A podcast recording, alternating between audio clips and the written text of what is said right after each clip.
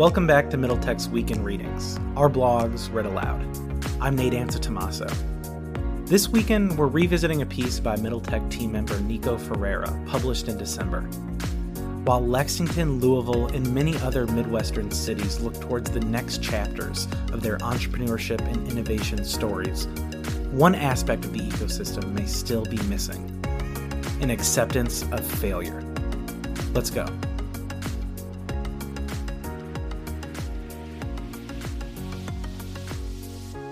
Before we jump in today, we are sponsored a great opportunity from Render Capital.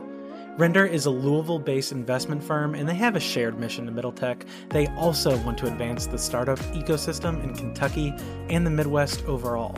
So, are you, listener, a startup founder who could use $100,000? If so, Render Capital wants you to apply for the 2021 Render competition. The competition invests $100,000 into eight early stage startups every year. It wants to help those startups scale their solution and attract future investment. You could be one of those, so anyone is welcome to apply. It's super easy. Applications are open right now, but you have to apply before May 6th. You can learn more about the competition and apply at render.capital slash competition. That's render.capital slash competition. Go apply.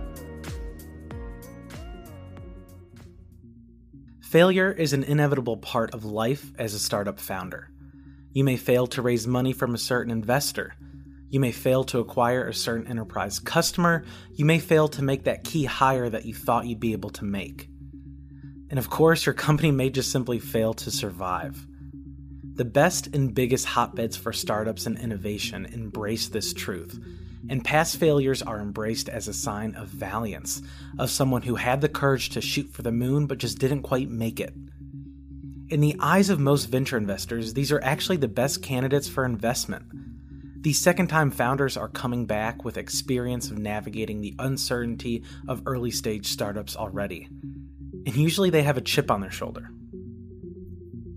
In the Midwest, however, things are kind of the opposite.